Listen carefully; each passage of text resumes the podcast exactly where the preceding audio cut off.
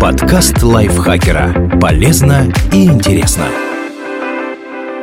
Всем привет! Вы слушаете подкаст лайфхакера. Короткие лекции о продуктивности, мотивации, отношениях, здоровье, обо всем, что делает вашу жизнь легче и проще. Меня зовут Михаил Вольных, и сегодня я расскажу вам, какие 9 вопросов стоит задать себе, прежде чем уходить из найма в бизнес. Правильная ли у меня мотивация? Правильная мотивация будет у каждого своя. Та, что придает решительности, готовности сталкиваться с трудностями и бороться за свое дело. Но это не значит, что любая мотивация хорошо сработает и будет действовать долго. Например, в российском обществе есть некоторый культ позиции «не работать на дядю». Вроде как тот, кто в найме неудачник, и только предприниматель достигает вершины социальной пирамиды. Однако нередко ИП может зарабатывать меньше, чем средний айтишник. Только последнему еще обеды за счет фирмы в офис привозят, и рабочий день относительно нормальный нормированной. Предпринимательство — это тяжелая работа, чтобы там не говорили блогеры, продающие курсы по успешному успеху. И начать свой бизнес — это довольно серьезный жизненный выбор. Поэтому важно убедиться, что вы его делаете, потому что идете к чему-то, а не убегаете от чего-то. Может, вам надоела ваша работа, а точнее деятельность в конкретной компании. Вы выгорели, устали и не знаете, что делать дальше. Свой бизнес не единственная альтернатива, а часто даже вовсе не то, что нужно. Возможно, вас просто не устраивает, как все сложилось сейчас, но существуют условия, условия, при которых вы бы забросили идею о бизнесе. В этом случае стоит поразмыслить о том, чтобы остаться в профессии, но при других вводных. Иногда мотивация может прийти извне. Люди вокруг советуют выйти из зоны комфорта, попробовать сделать хобби работы и так далее. Но если это не сопровождается внутренней потребностью, будет тяжело, а возможно невыносимо. Если вы ищете и не находите причин остаться в найме или аргументы в пользу своего дела весомее, да и ваши мысли уже в будущем, где вы реализуете свои мечты, значит пришла пора перемен. Есть ли у меня план?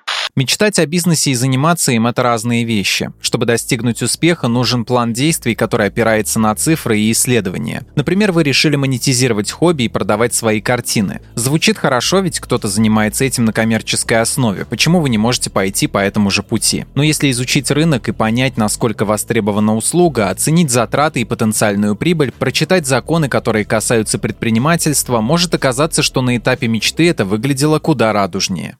Хватает ли мне знаний?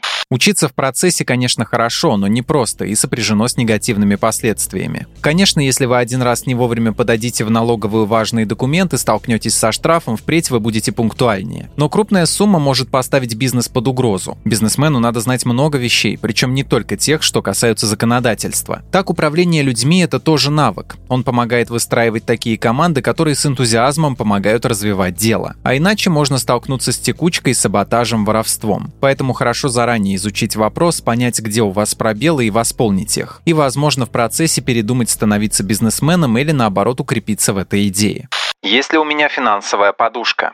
Нужно быть готовым к тому, что вложиться придется сразу, а вот прибыль может прийти далеко не в первые месяцы. Поэтому важно иметь не только первоначальный капитал на бизнес, но и запас денег на жизнь. Пока вы не выйдете на приличный заработок, есть, оплачивать коммуналку и так далее все равно придется. Финансовая подушка позволит не нервничать из-за этих трат, потому что бизнес поводов для беспокойства подкинет в избытке и незачем множить стресс.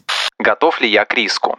Бизнес — это стресс. Нет определенности, гарантий, готовых решений, поддержки. Это занятие для тех, кто готов рисковать и сталкиваться с последствиями. Для кого-то это посильная задача, для кого-то невыносимая. Что бы ни говорили в соцсетях, не каждый создан для бизнеса. Это не делает человека хуже или лучше, просто у всех есть позиции, где можно проявить себя эффективнее всего. Неудач даже при благоприятном развитии событий будет много. Поэтому важно на старте понимать свое отношение к ним. Если любой промах надолго выбивает вас из колеи, если любой любое решение дается тяжело, возможно, предпринимательство станет для вас непосильным испытанием.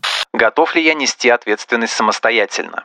При работе в найме это тоже важно, но собственный бизнес требует ответственности на совершенно другом уровне. Единственный человек, который принимает решения и сталкивается с их последствиями – вы. Не получится разделить ответственность с коллегами, попросить помощи у начальства, списать все на «я ничего не трогал, оно само» и так далее. Это кажется очевидным, но на деле далеко не все готовы принять, что причина многих событий в жизни и работе – это сам человек, а без этого вести бизнес будет сложно.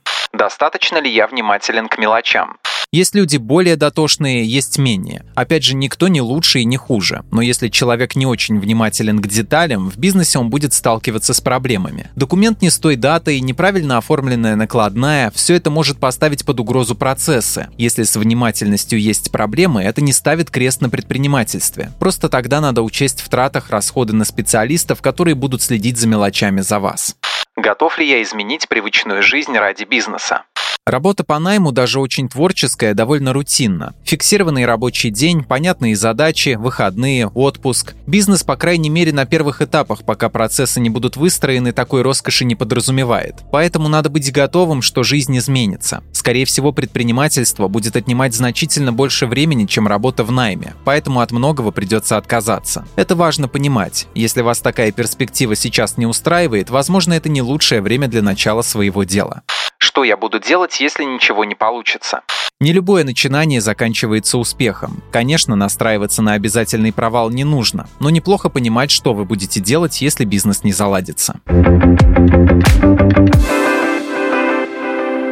Спасибо Наталье Копыловой за эту статью. Подписывайтесь на подкаст Лайфхакера на всех платформах, чтобы не пропустить новые эпизоды. А еще слушайте наш подкаст «Кто бы говорил». В новом сезоне мы отвечаем на письма друзей Лайфхакера и стараемся найти ответы на их интересные вопросы вместе с психологом Леной Котовой. На этом я с вами прощаюсь. Пока.